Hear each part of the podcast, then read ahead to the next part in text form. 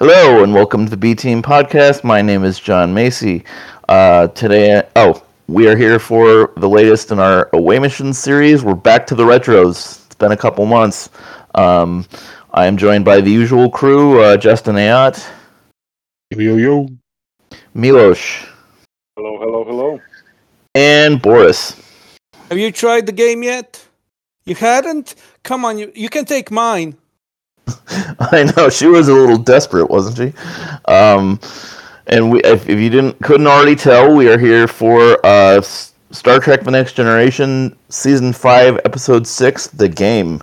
Um, okay, so uh, we don't, you know, this is a TV thing. We don't usually do that thing where we start with like, how did you first find this? We all watch this stuff anyway, so we're just gonna skip that. Um, Justin, this was your selection. We're gonna get back to uh, letting um, people pick things now. Now that we're not doing a, a weekly current show, we got a couple weeks before Picard starts, so I figured we could do a couple of these. Um, so, uh, Milos, have one picked. Uh, try try to have one picked by the time we're done, because I want to stay ahead. Um, or get it to me shortly after, because I want to announce what it is too. Um, Well, I mean, this would go way, way, way, way back, but I actually did pick a couple of mine. oh, I thought we. I, stars. oh yeah. Okay, well, so we'll We do that one. We We'll do that one movies. Yeah, we'll do that one after after Broken Bow. Then we'll do Far Beyond the Stars. Okay. Yeah. Um, all right, and two ahead's enough for me. Um, okay, so this is in the middle of um, TNG's fifth season. This is the one where Wesley comes back for for essentially for spring break. They don't call it that, but um, so That's what it is. right. Uh, and Justin, you were the one who picked this. Why don't we just really quickly go through what your what your uh, what you like about this one or, or dislike about this one? You could have picked something because you think it's terrible and you want us to talk about it some. Um, but why don't you talk about your reasoning for this selection?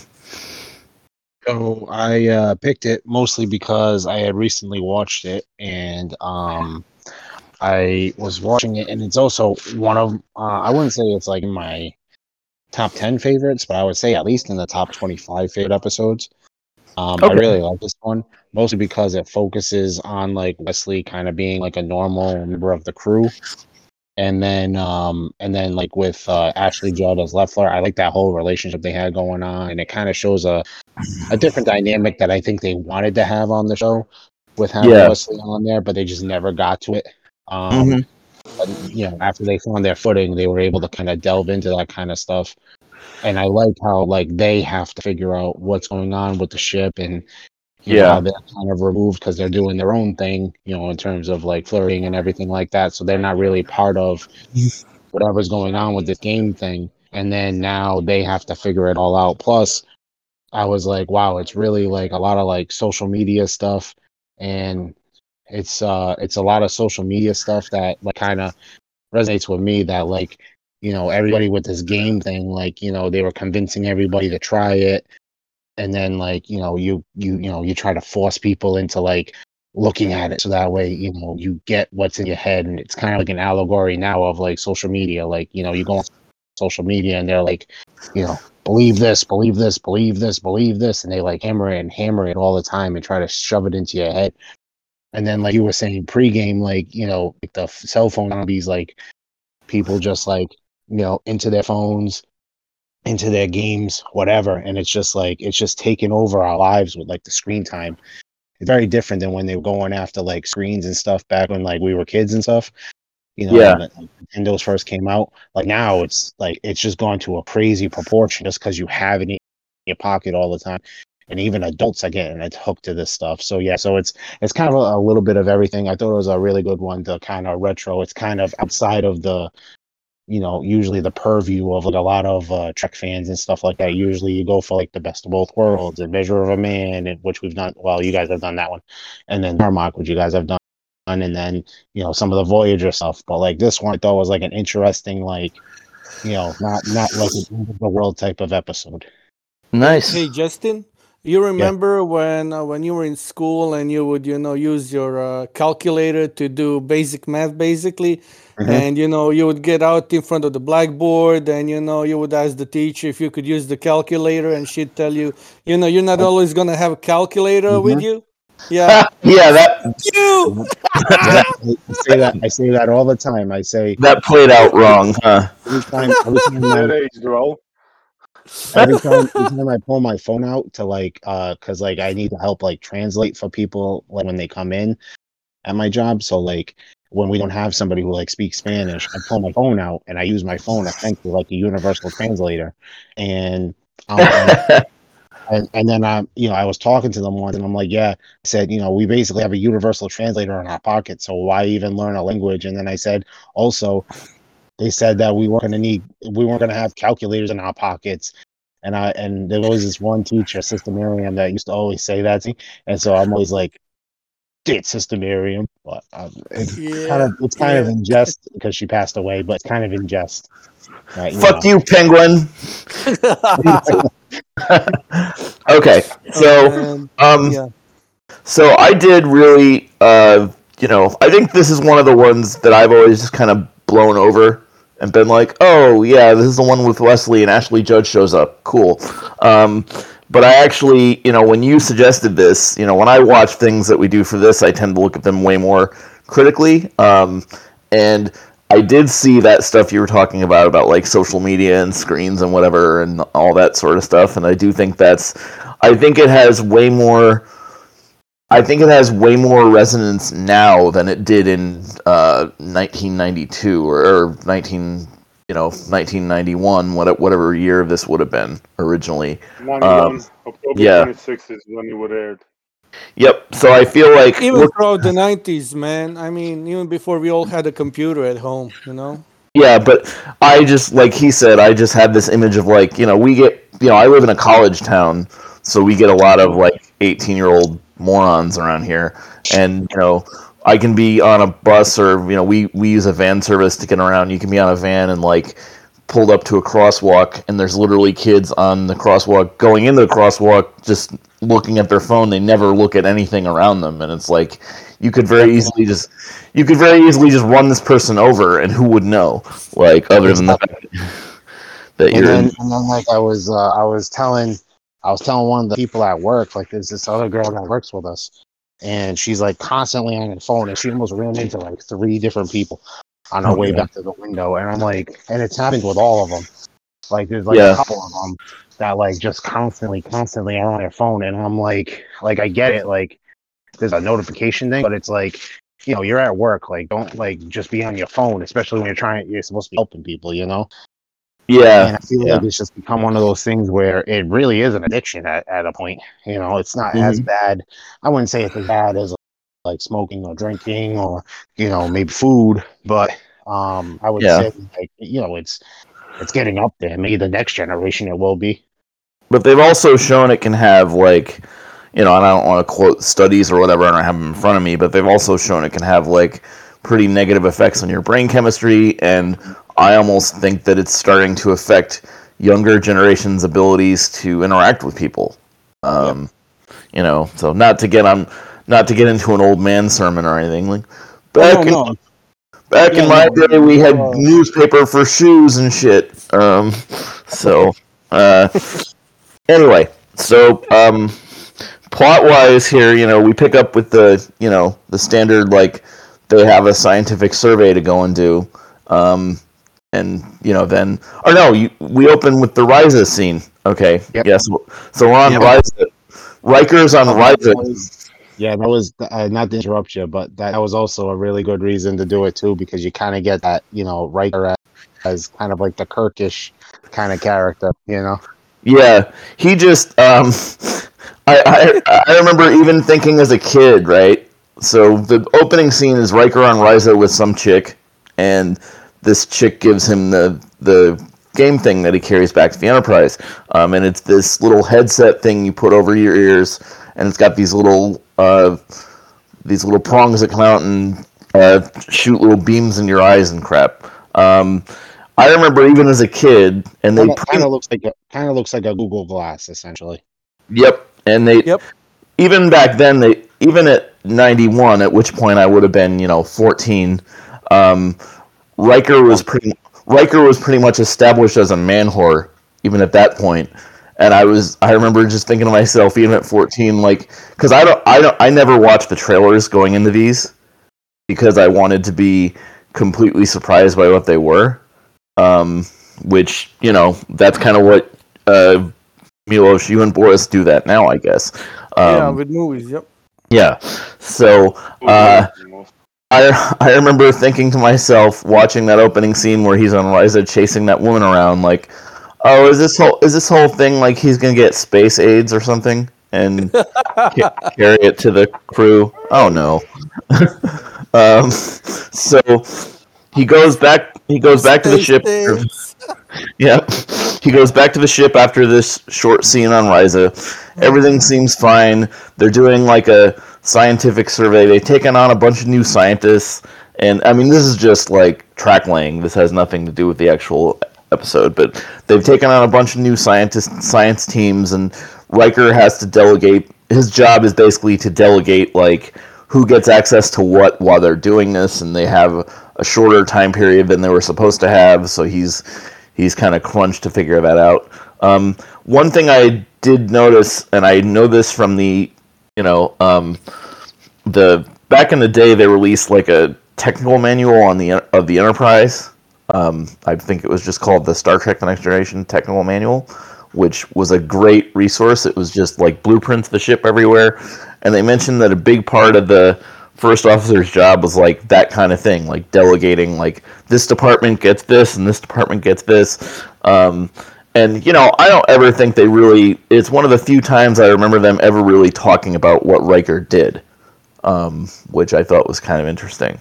When they weren't in some like immediate action situation, what does he do? Like I always thought as a kid, like is he j- when they're not in something immediate, is he just like the vice president, like sitting somewhere doing nothing? Um, you know, so it was kind of cool to see that he actually does have a job.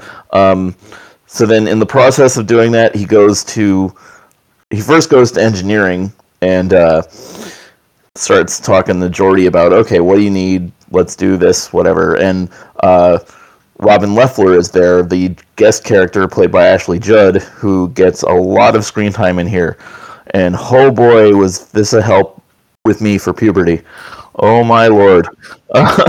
um, but uh, yeah, so she's there, and so he innocently at first starts to try to get Geordi to try this game, right? And this is where I had my first hang up. We talked about this a little bit in the pregame section that didn't make air, obviously. Um, but having seen this before and knowing where this goes, I was just like, why? Given how eye based this thing seems to be, why would the first person you try to get to do this be a blind guy?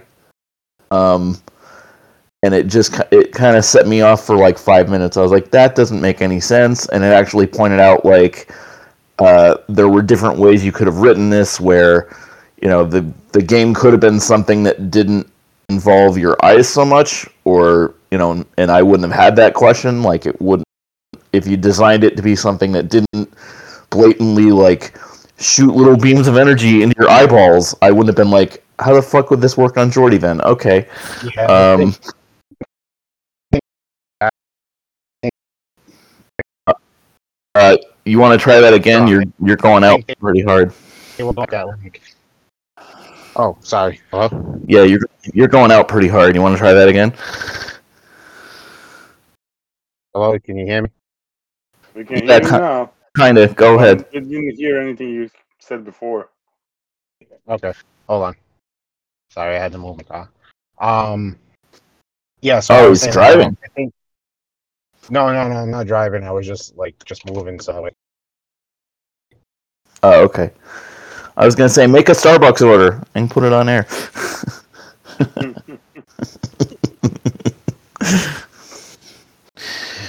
yeah, so that was my first real hang up with this. Like, I get that the goal is to get everybody on the crew to do this, but why start with the blind guy? You know? That was my first thing. Um, all right. Hello. yeah, go. Okay, okay, cool, cool, cool. So yeah, so my my my point was is that um I was like uh I think they chose Geordi because him and Riker were classmates and they're like friends and they have this history. So I think it was just more of a you know two buddies chatting when they're coming back from an away Yep. mission.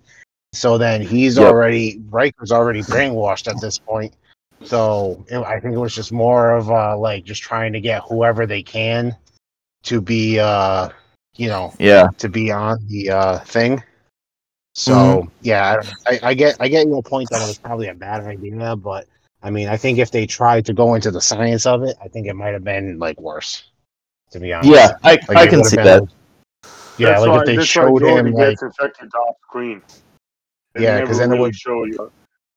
Yeah, because then it would have been like, oh yeah, you have to take his visor off and you know flash him in the eye or something, or maybe there's some kind of mechanic that's in the thing that flashes in his eye or whatever, or flashes Yeah. in the visor.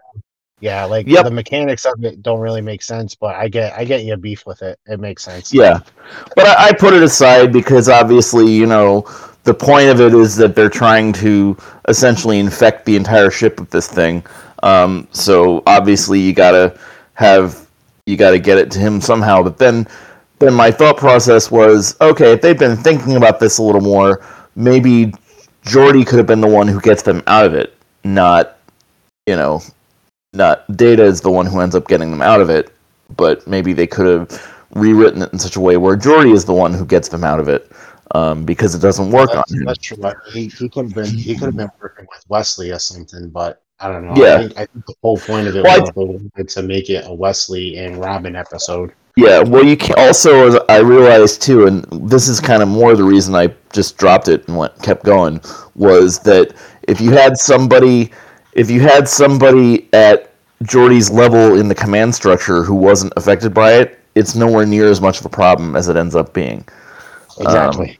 So See, at this point, at this point, he's what uh fourth. he's like fourth fourth. In, he's like fourth in command of the entire ship. So yeah, Yeah. um, Yeah. Yeah, because it's uh it's uh Picard, Riker, Data, yeah, and then Geordi, I guess. Yep. Oh, I should mention too. I thought this scene was hilarious.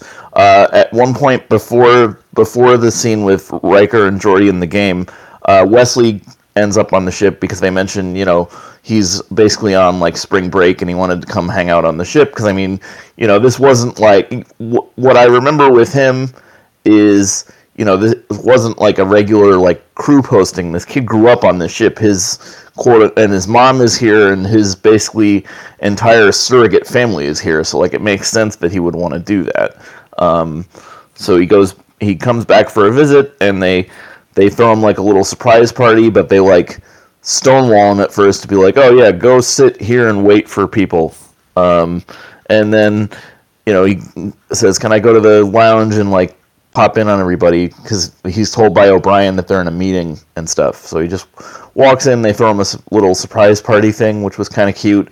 Had some uh, weird little moments that I couldn't help getting a laugh out of, like uh, uh, Data laughing awkwardly at some joke. Um, and like it's you know, and, and I know they had emphasized the whole thing where he's trying to figure stuff like that out, but he just sounded like a serial killer to me. Um, and then the other the other thing was Worf made some sort of like alien dessert thing, and I was just like, I'm not sure I would eat anything that Worf made. Like, and he's he's so proud of it, and it wasn't. I think, I think he actually made some kind of lava cake. Yeah, and it wasn't. I was I was laughing because it wasn't Klingon food, and I was like, okay, he made some sort of like alien thing. I'm not sure I would eat anything that Worf handmade. I just unless unless you wanted to. I just pictured like him yelling at ingredients like "Die, you piece of shit!" like I'm gonna shoot you out in airlock. Um, so yeah, that was a fun little bit. That was before you know, and he gets recruited to. Riker kind of asks him to, you know, aside from whatever relaxation you want to be doing, like we could use a hand with some of this science shit, and you're good at that. So um, he's doing stuff in engineering, and he meets Robin, um, who, obvious as we mentioned before, played by Ashley Judd, um, and obviously she goes on not from this. She'd been on an she was on an NBC show after this, like one of those shows for chicks um, that I remember watching kind of because my mom liked it at the time. Um, I think it was called Sisters, maybe. Um, my mom liked it, so I ended up seeing a couple episodes secondhand. Um, and uh, so she's, you know, I think she was like an ensign or maybe a low grade lieutenant or something. And um, Ensign, I believe. I think she's, uh, and they make a point of like she's heard all the stories about Wesley from being on this ship, and I think they said she knew people at the academy who knew him to some extent. So she kind of already sort of knows what the public perception of him is, and and some of the stuff that might not necessarily be true. Um, I also enjoyed in the in the party and before the party scene, or maybe maybe it was after. No, I think it was after because he was he was in the corridor talking to somebody. I think it was Data about college stuff, and I really got a Yep. kick out of that because About Sadie Hawkins dance. yeah, because that felt like you know th- my big gripe with Wesley has always been, and I think you guys would largely agree with me, but we'll we can talk about that. Uh, my biggest gripe with Wesley has always been, and I was the age he was supposed to be when that show aired originally, and um, I I know that Roddenberry created the character because he thought it would give the show sort of an in with children.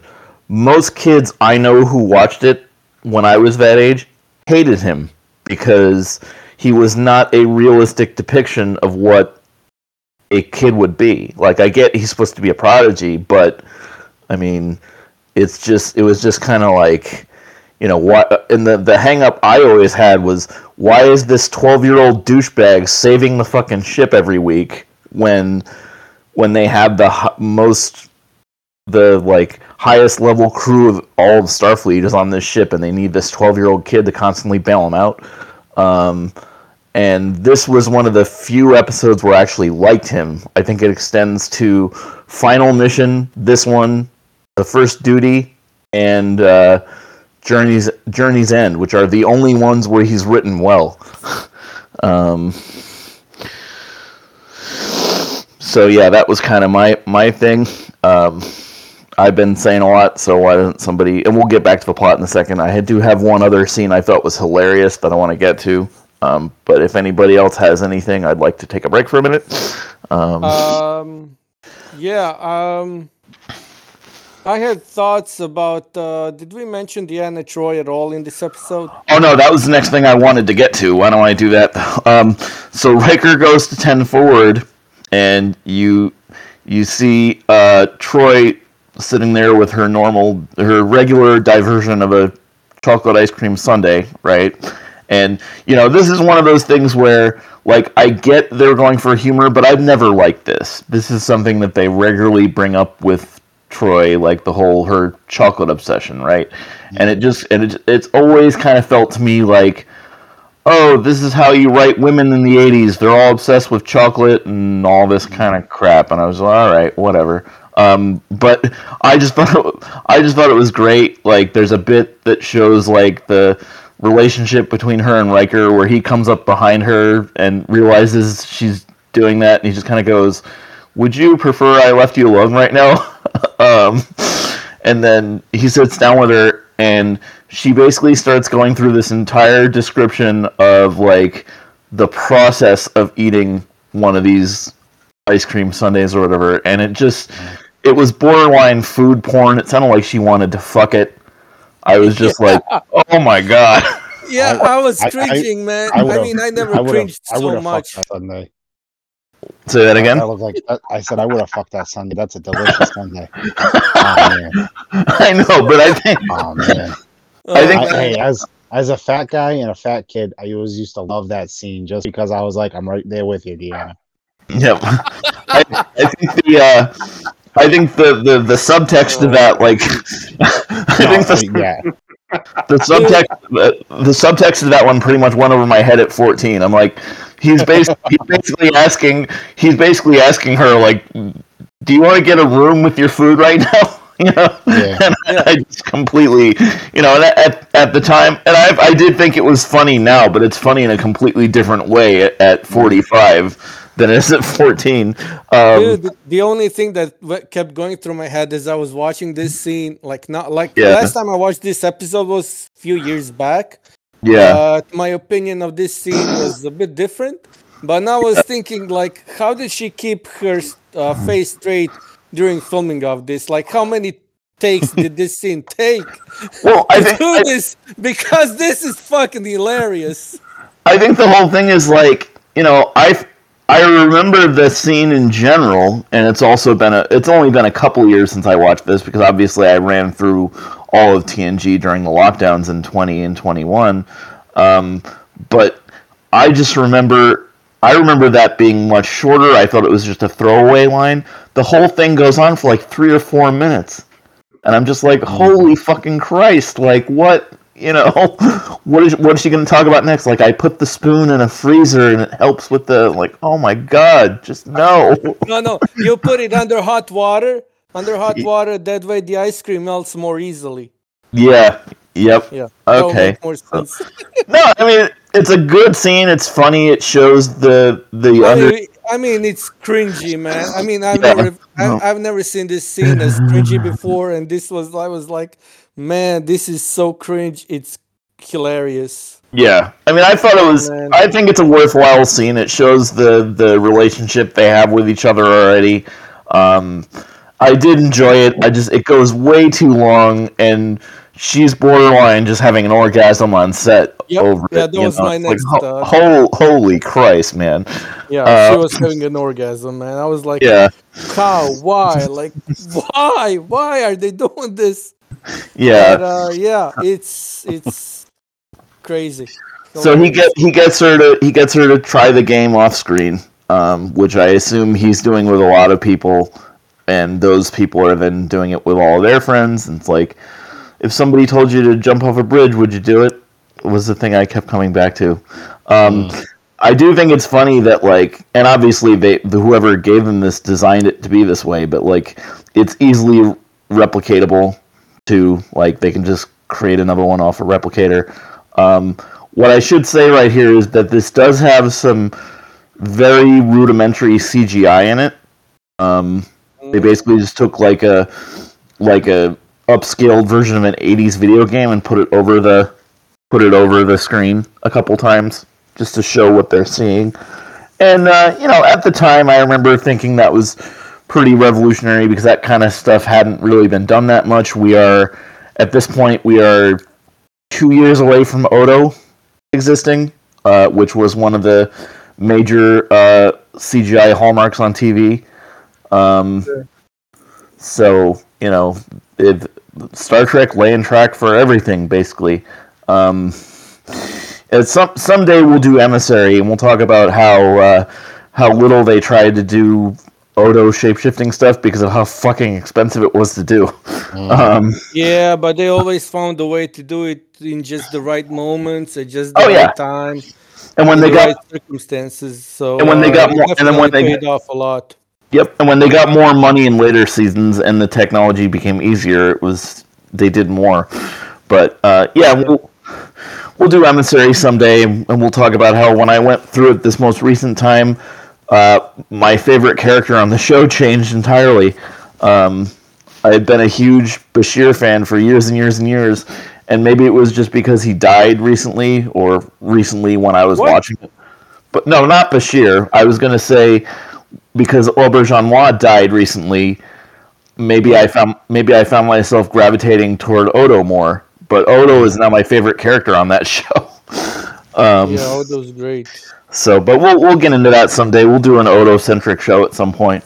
Um, and uh, so, yeah, Riker's passing the game around, and while that's going on, you know, uh, Wesley and Robin are sort of developing a thing, and they just sort of mention offhandedly, like, what's with all these people playing this stupid thing all the time? Um, you know, and I think that's after he has a date with her, but uh, oh, that's after the scene where Beverly is like outright pimping the fucking game at him. uh, which I believe Boris you referenced some of those lines in our open. Um, yep, yep, yep. Yeah, she's like outright pushing this thing on him, and I, I was waiting for some kind of line of like, "But mom, you never let me play video games when I was a kid. Why now?" um, you know, so I think the fact that she is so aggressive about it kind of sets him off. Like, okay, this might not be great. Um, so then he and Robin are talking about like, why is everyone doing this? What's going on here? Dude, so, Siddig is still alive, man. no, I know he is. I was talking about Odo when I said that. Oh, And- Odo, yeah. The way you the way you talk Yeah, about it. I, you know? I, wor- I worded I worded it badly. Yeah, uh, yeah, but for sure, man. but yeah. Um, so uh, Give him a mini heart attack right there. yeah. So I did I did think it was interesting. Uh, they uh, Robin and Wes and Wesley decide to like take one of the game units and like look at the actual mechanism, and they're walking out of ten forward. And the camera shifts to like you see them walking out, and there's a guy, a random guy, like a gold shirt, sitting at the bar, who like has his look on his face When I'm thinking I'm thinking to myself, oh shit, is that guy essentially spying on them now? And like that's how the the rest of the people are going to realize that you know maybe they're not entirely with it. But then the guy just puts the thing on his head, and I'm not sure whether they actually meant to do that or not. Um, I think they they show the the uh, addiction, uh, the process of addiction, very very nicely in that one shot. yeah, well. Well, that and there's also in that same 10 forward scene, there's somebody who is like, there's some random gold shirt who is absolutely fucking zoned out on the thing, just like Oh yeah. sitting sitting in a chair with her head cocked back. She might as well have been drooling. Um, Yep. Which you know, I think. Also great, yeah. well. Also great moment with uh, with uh, Chief O'Brien uh, hooked to the thing too. yeah, yep. And O'Brien shows up at the beginning too. Has a nice little conversation with Wesley before all this starts. And I realized too, like, um, having watched Deep Space Nine fairly recently, you know, I realized that you know most of my most of the things I go to with O'Brien now are DS9 things. That's where he you know got most of his like high level screen time. But it's nice to see him with this crew again too, and you kind of remember that was where he that was where he got his start from. Shout out to Colm Meaney, by the way. Um, so, uh, so they figure out that it that the game somehow uh, affects your brain, and um, I don't know if they ever say that it makes you more susceptible to suggestion, which it essentially we find out it essentially does do that. I don't think that I don't think they call that out though during that scene. Um, and then they also realize that oh, this is being uh, this is affecting everyone.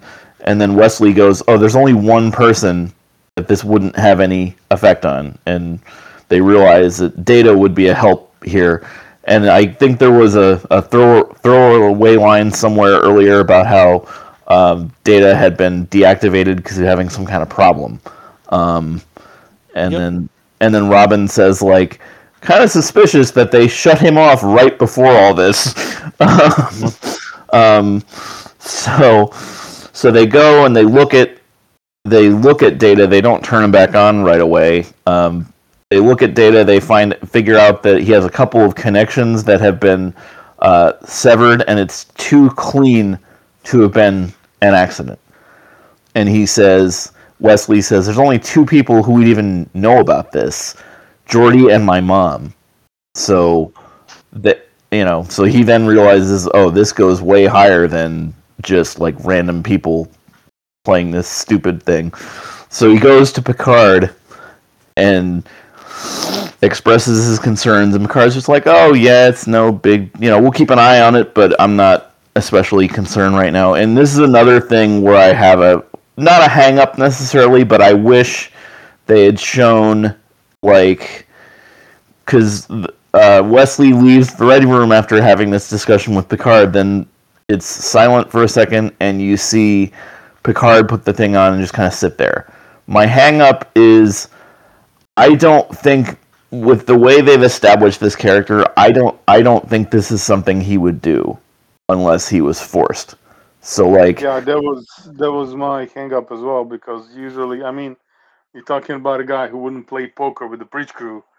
Yeah. the very end of the show. I highly doubted that if they walk into his office, end it in the game, and be like, "Hey, play this," Either like, either that Well, or it, well, it might have might have been Beverly who did that. You know what I mean? yeah, that's Because, true. She know, could have gotten them to. Or or maybe Yeah, or maybe the Deanna went in there and was like, the whole. Uh, they did, they did uh, show you that they forced, they tried to force uh, Wesley and Robin into playing it. So like, it would make sense that they would actually force. Yeah, but it, but again, it's the same reason why you have to why you have to do it on Geordi, even though it makes no sense. Where like Yeah, if the highest ranking person on the ship doesn't do it, then this doesn't become a problem in any way.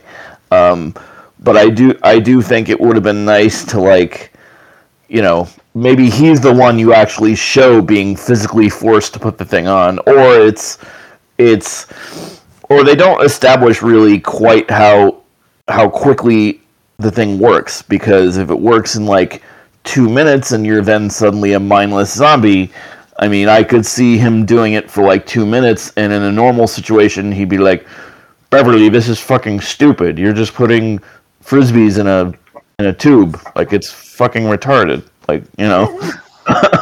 Um but yeah uh but I think they, they kind of show with Wesley later on when they finally put it on Wesley, kind of takes immediate effect.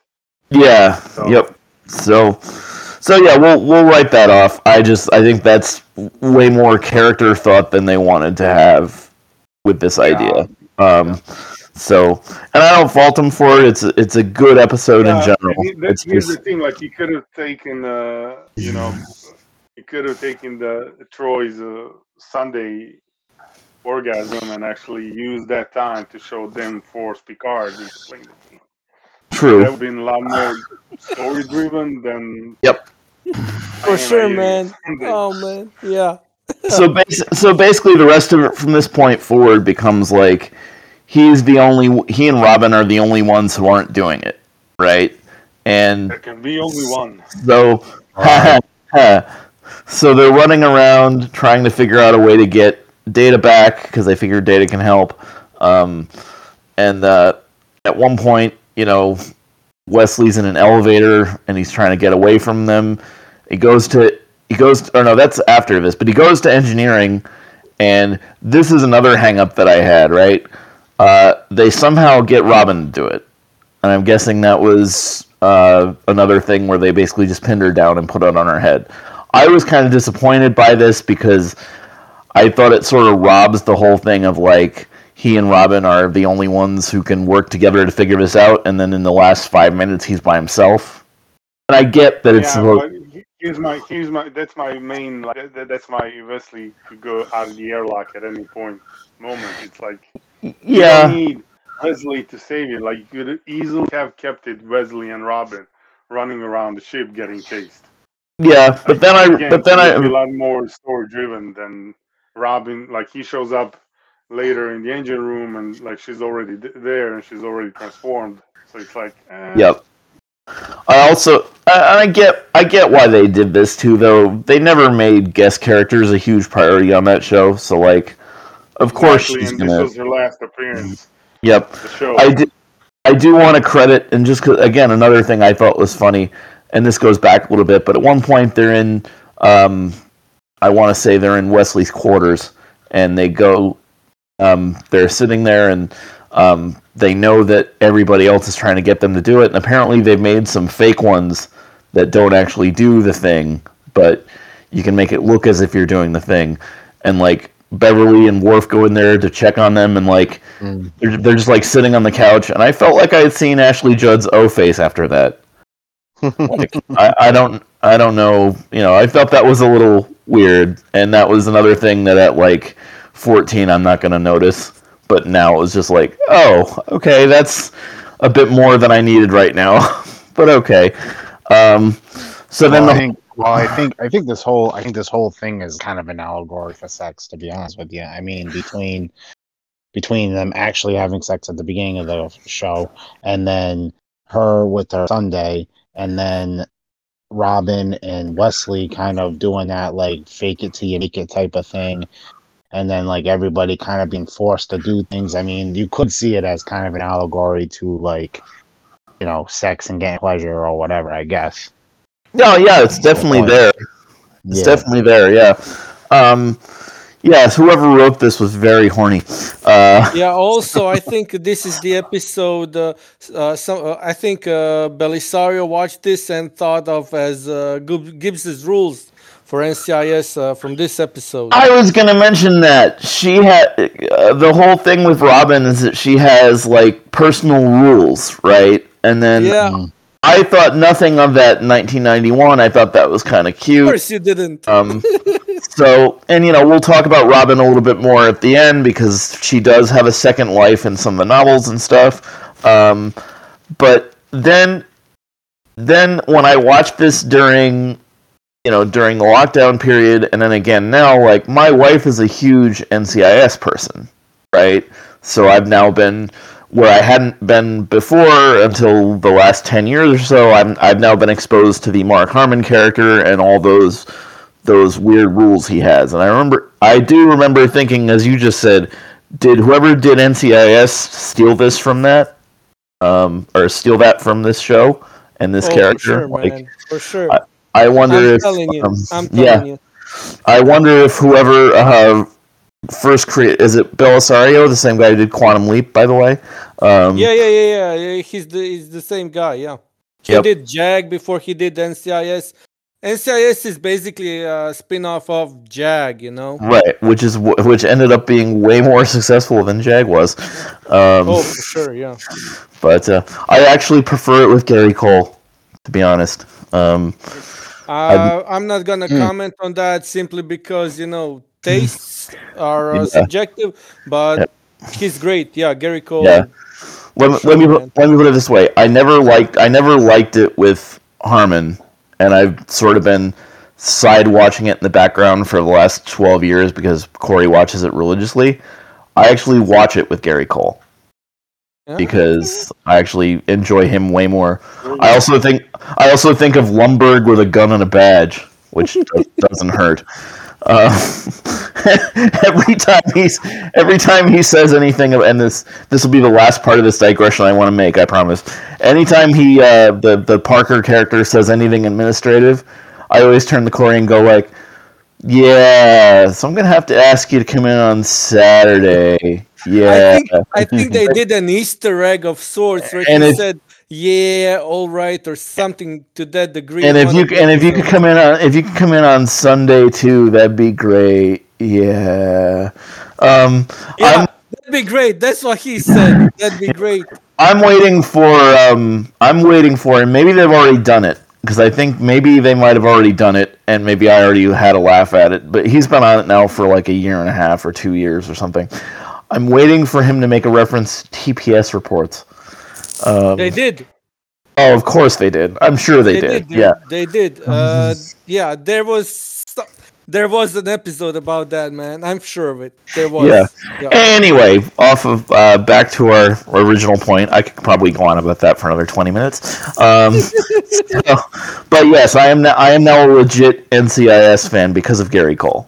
Uh, where I could have taken or left it. I could have taken or left it before now. Um, so Yeah, any, wait till you wait till you get to NCIS New Orleans, man. uh, we watched that for. She watched that one too. We watched. We watched that for Bakula, or I tried it because of Bakula, and it just didn't do anything for me. Ah, okay. I think because I, liked it. I liked I- it better than the other ones. because I liked I liked him, but I didn't like anybody else. Like all the rest of the characters was like I don't give a shit. Um, so okay. Anyway, so um, Wesley's the last one who's not using this game. There's some scenes where he's running around putting force fields up and stuff, but eventually they do catch him, and this is they drag him to the bridge. This is where you find out that basically the whole thing was set up by that woman on Risa who works for some alien fleet somewhere, and I think they were trying to just take the Enterprise over. Um, I don't know that it Not was ever Enterprise. Basically, whole Right, but- stock fleet. right, but they wanted to start with the Enterprise, right? Yeah, they Um, wanted to do the uh, what's his face uh, from Prodigy uh, thing, basically. Oh, okay. Um, The diviner, the Say, divi- like, they you wanted to know, do the is- whole diviner thing. right. Because when she does give her the whole like, uh, you know, she starts giving them orders like, you take the shuttle and you go to Starbase 68, whatever it is. Then Yep. Like, oh, we They got a kid that gets spread it through the academy, and so yeah. Yep. They basically want to make they basically want to make all of Starfleet mindless zombies. Um, which you know, cool. Um, so at the end there, they uh, they they put it on Wesley as I believe Boris said, and he's obviously affected by it pretty quickly. And then in in what I consider to be one of the most anticlimactic endings to one of these episodes ever, the whole thing is r- resolved because Data walks in to the bridge, turn the lights off, turns the lights off, and flashes a flashlight around. And then Yeah, I, mean, I get how it's anticlimactic, but I mean that's technically how you like how you like stop them from being under the control is by having like a flashing light. yeah, Like, yeah, no, I get it. It is anticlimactic. It's not like, but which also is kind of a little bit the reason why I kind of like this one is that it's not like a big giant like space fight or something, or it's not Yeah. like you know Worf, you know, punching somebody in the face or something. You know what I mean? Yeah. It's, you know. Killing I mean, and- and they regularly had resolutions like this mm-hmm. where you know because they don't they don't have a lot of money per episode. It's not expressly an action show, so not everything has to end that way. I mm-hmm. just thought it. I just thought it was a little like, you know, it's supposed to be this huge, this huge tension moment that they finally put it on Wesley, and he's now a zombie, and then that's ended by like Data's just like, here, let me flip the light switch off and flash this thing in your face. Like, uh, okay, sure. How Um, many sexual innuendos in this episode, man? yeah, tons. Yeah, I almost, I almost want '70s porn music running through a lot of this. Um, For sure. so so they figure they figure out how it works and data figures out you know the exact thing that will break people out of it the light sequence or whatever and um, the the ship who that had given this was like cloaked and hanging off in a corner so they so they pretty much arrest those people um, Yeah, because they went to meet him anyway. So Yep. I thought it was funny where, you know, Data comes in and tells them what's really going on after all, they all break out of it. He's like the the ship that did this to us is like hanging off hanging off to the side there. Can you like he turns to Worf and goes like, "Can you throw up a tractor beam and catch them, please?"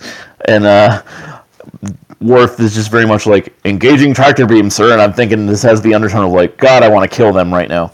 Um, you know, uh, uh, uh, I'm getting to the point with Worf where like everything he ever says, my brain just goes, shoot it, shoot it. Um, so yep. So they Shoot! Shoot first, ask questions later. so they so they figure this out, and then you know at, at the very end there, Wesley is going to go back to the academy. Obviously, he has like a nice little goodbye scene with Robin. Um, would have been nice if they did more with this, but obviously, I think Wheaton comes back one more time after this, so it's not like they Yeah, would have had. don't, I don't. Yeah, I don't know if yeah, I don't. I can't remember. I think Wil Wheaton was talking about it before. I don't know if it was a mix of him not wanting to be there and them not kind of wanting him there, just because there really wasn't anything to do with him. So I think that's why they made him like the the visitor or the. Well, by that point, by that point, he had he wanted out because I think the story he always tells is that he got offered some role in some huge movie at Yeah. the time at the time that and then it never that- that Paramount told him he couldn't do it because of the show. But then he says around the time of the show, after I asked this, they expressly didn't put me in any. You know, the sh- the shoot I was supposed to go on was like six weeks. They didn't put me in anything for six weeks, but then told me I couldn't do it. So I mm. basically just sat there and did nothing while I missed out on this huge movie that I could have been in. And then I think he, he was gone by that point, by the time this rolls around, because I think Final Mission was the season before this. Mhm. Um, Yep.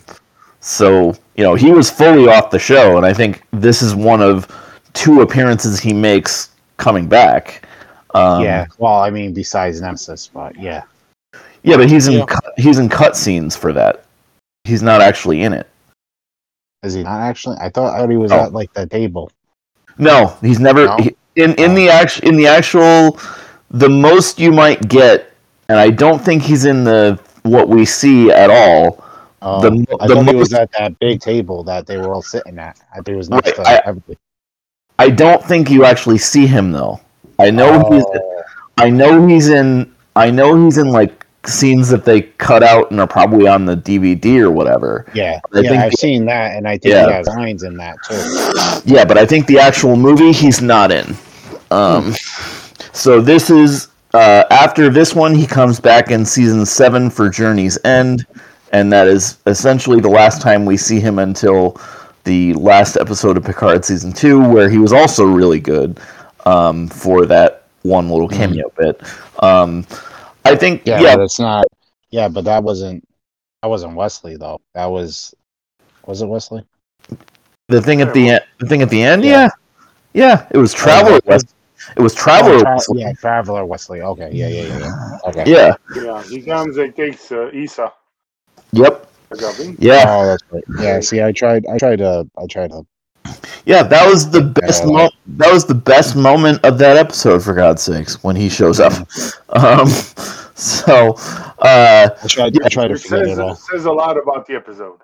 and that The season in rest is the general. Best part of it. Exactly. But if you but if you want to go back and listen to that, go listen to our Stockholm syndrome on on season two, where we're like, it started out so well, and we're like, oh God, no, Yeah, why, Yeah, no, and then you get. why? And then, and then you just get to listen to Justin just freak the fuck out. yep. Even I, even I, Mr. Positive, was like, "This is so bad. Why? Why?" um, um, I'm debating whether I, even I gave up on it, and I still love it. I'm debating what-. I'm gonna try to watch it all again before the I'm new one starts. I'm not Um, anywhere near that. I'm de- well, I'm debating if I want to do that or just listen to all of our reviews and wait until three ends and then just watch it all at once. Um, I honestly, at this point, if it comes between season two of Picard and banging my head on the wall, I'm banging my head on the wall. Yep, but we did do a bunch of reviews on that stuff. I would also, I would also, we're a couple weeks away from uh, from the premiere of season three, which I am still as bad as season two was. I am super excited for three, uh, knowing what they're doing with it. Um, the, it's basically the TNG reunion season, so uh, I'm super excited for it. Um, I do wish, as I believe I said when we did farewell, I do wish they'd found a way to keep some of the established Picard characters around instead of being like, okay, get out, get out, get out. Um, you know, because I would, I would have. There are some pairings I would have liked to have seen. Um, with that, I would have liked to have seen Rios and Riker. I would have liked to have seen Elnor and Worf, but they're not going to do any of those things. Um, so there we go. Uh, so, uh, solid pick, Justin. I think there is a lot you can get out of this now. I do think, like I said earlier, I do think this has more resonance now than it did then, um, at least for me. Maybe as an adult who's more aware of the things they're trying to get at here. Um, but I also think, like Well, you even- said, not just that, but even like the technology where we are now compared to where we were at one. Like, Yeah. one of those that just ages differently, I guess. Yeah, no, that's very true. I think I think because we have become so dependent on technology. I mean, look, I'm sitting on a computer right now talking to you guys, and back in '91, that never would have been able to be a thing. Um, and We we're wouldn't have even- we wouldn't even have known each other because there Right. wouldn't have been any way for us to ever meet. Right. Oh yeah. So I mean. I think I think the main thing is that like in a lot of Trek shows, in a lot of Trek episodes, it shows like oh like data pads became cell phones and tablets and you know whatever. Like there's always technological changes that Star Trek shows us, but I think this one is more of a sociological and and mental change that they Yeah. were kind of forewarning us about. Like, yeah, I mean, like you said it. There's no way we would any of us who do this show together would have been able to meet each other if not for the internet. Like, two of you, two of you guys are in a completely different country from us on the other side of the, Yep. um, maybe not the other side of the planet, but far enough away where you know if we had been had to had to do stuff like this through normal means in 1991, there's no way I ever even would have conceived of meeting people from where you guys are. You know, so like if that's one of the lasting effects of this technology, great. But yeah, I do think it's a an effective commentary on reliance on technology. Um, I I almost kind of picture like, um, and obviously Corey's gone right now, but she watched this one with me when I was watching when I watched it originally in my run through TNG. She was like in that that scene where they had the the uh, the Ashley Judd O face scene, which I mentioned before. She I remember her saying like, "Isn't that what kids look like now if you take a phone away from them?"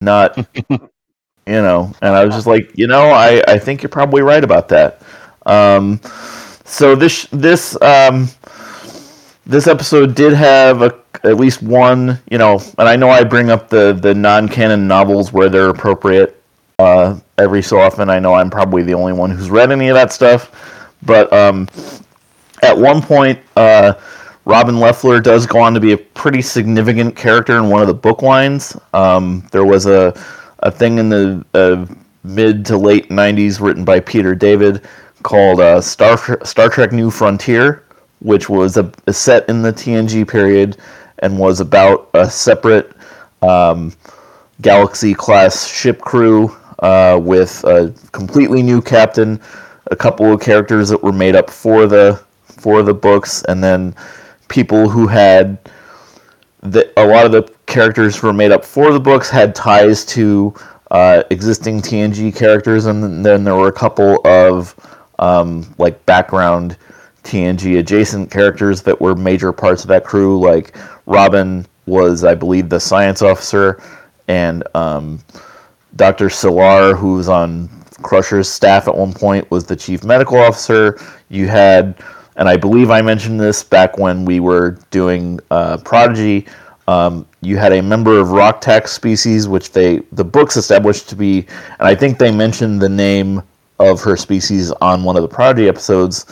A they did, but I forget the it, name. It was a Brikar, um, yeah, and the yeah. the the chief of security on the USS Excalibur, which was the ship that this this book line was based on, was a Brikar who was also Worf's academy roommate.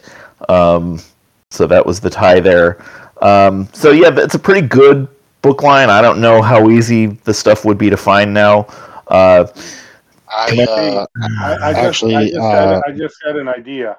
Going back to the Worf cooking, imagine a cooking show with Worf and the roommate and academy roommate. Oh, you know, you know, you know, you know, would be even better because there actually isn't there actually is an established cooking tie here. Worf and Pike on a cooking show. Oh, True. There was uh there's a bunch of uh, memes with uh with uh, Martok or uh yeah with Martok where he has a cooking channel or something. Yeah. Yeah, I found a bunch of memes. And they're pretty funny. I can just picture and, uh, what I uh, I actually just found and bought uh the audio audio audible version of the first four New Frontier books. Apparently, apparently they grouped them all together into one book. Yeah, that's about four and a half hours long. Yeah, the first the first four books were really short. Uh, I remember that I remember being structured like um, this was around the same time I think that uh, Stephen King's The Green Mile was being put out, and it was mm. basically being put out chapter by chapter in like small books like every week or two and I feel like they kind of tried to do something similar with that. And then that went on for a good while. There's a good number of those. Um, it was actually quite fun. Peter David's a really good writer. I mean, I know most people, most people who listen to our shit would probably know his comics work more than, more than novels and stuff. But he he writes this really well. It works well within the established frame of what TNG was at this point. Um, so yeah, if you if you try those and you like it, I would recommend going continuing that. Um, and they're they're quick reads, and I know a quick read for me is different than a quick read for you. No offense, uh, mm. but I I don't I think those are things that if you're enjoying them, you'd have no problem getting through them because they're not they're not well, like.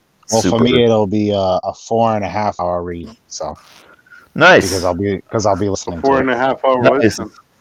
Nice. I still, I still gotta, I still gotta finish uh, the terminal list though. I got, I think I got about four and a half hours left in that. So.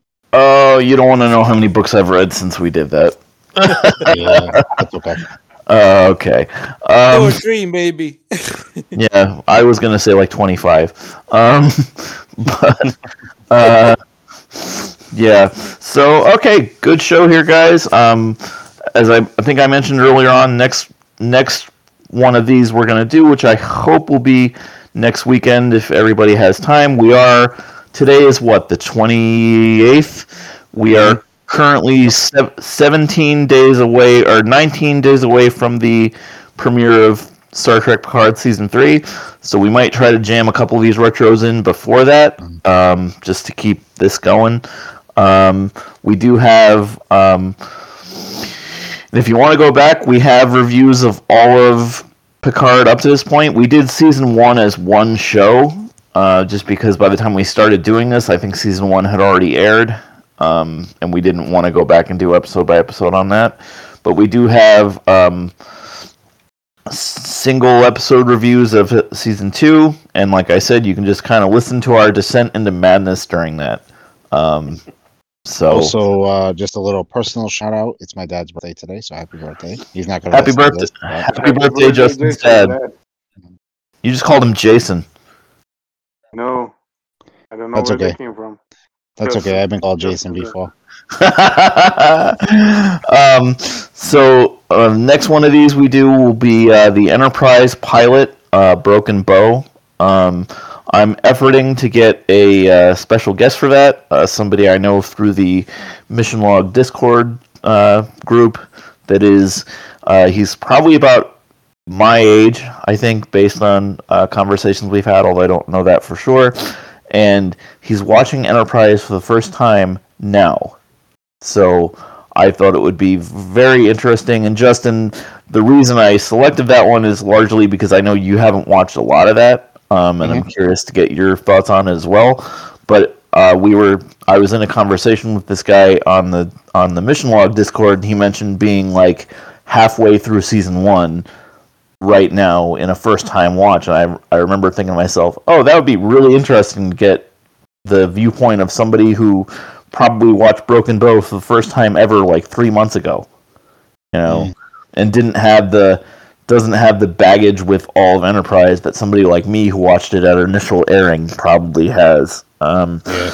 so we're gonna do that maybe hopefully next weekend, but we'll see how that shakes out. And then Milos, you had mentioned uh, Far Beyond the Stars, which we were gonna do a while back, but then we got it started getting into the movies and stuff. So we'll go back to that one after Actually, Broken Bow. As far as I know, I think we were gonna do we were gonna do duet, and we were gonna do And Melora, son of a bitch. yeah, we were gonna do Melora as well. I I fucking think hate that was Melora. scheduled. I think that was scheduled way before. Yeah, we we before my pick. Yep. Yeah, well, things kind of got screwed up with uh, every Star Trek show being on air every Yeah, week. So 'cause it's we- okay. We can. Because we went like Strange New Worlds, Prodigy in a row, Yeah. and it was just yeah. Yeah. It's all good. We I love all of it. You know, I'm not I'm not ripping on anybody for that scheduling. I think it's great.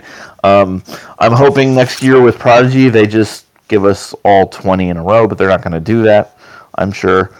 I just don't need the the five on five off thing, which they thankfully did not do for the final 10. I was very happy about Yeah, that. if they do it 10 and 10, that's okay, but 3, 4, 5, 2, oh, come on, guys. Yeah, it was. It, I think the first ten, and we brought it up repeatedly on those shows, was five, yeah. five break, five break five.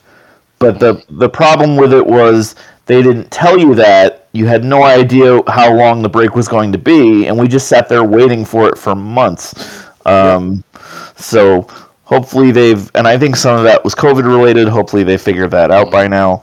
Um, so yeah, we'll get back to that. We'll we'll get back to Prodigy in specific whenever they announce the new season. I do, we do know it's happening at least. Um, so we are a couple weeks away from Picard. I'm sure we will get into that um, fairly, fairly quickly after it starts. Um, hopefully the first episode will will get done the first week, the weekend after release. But we'll figure that out specifically once um, it actually starts airing.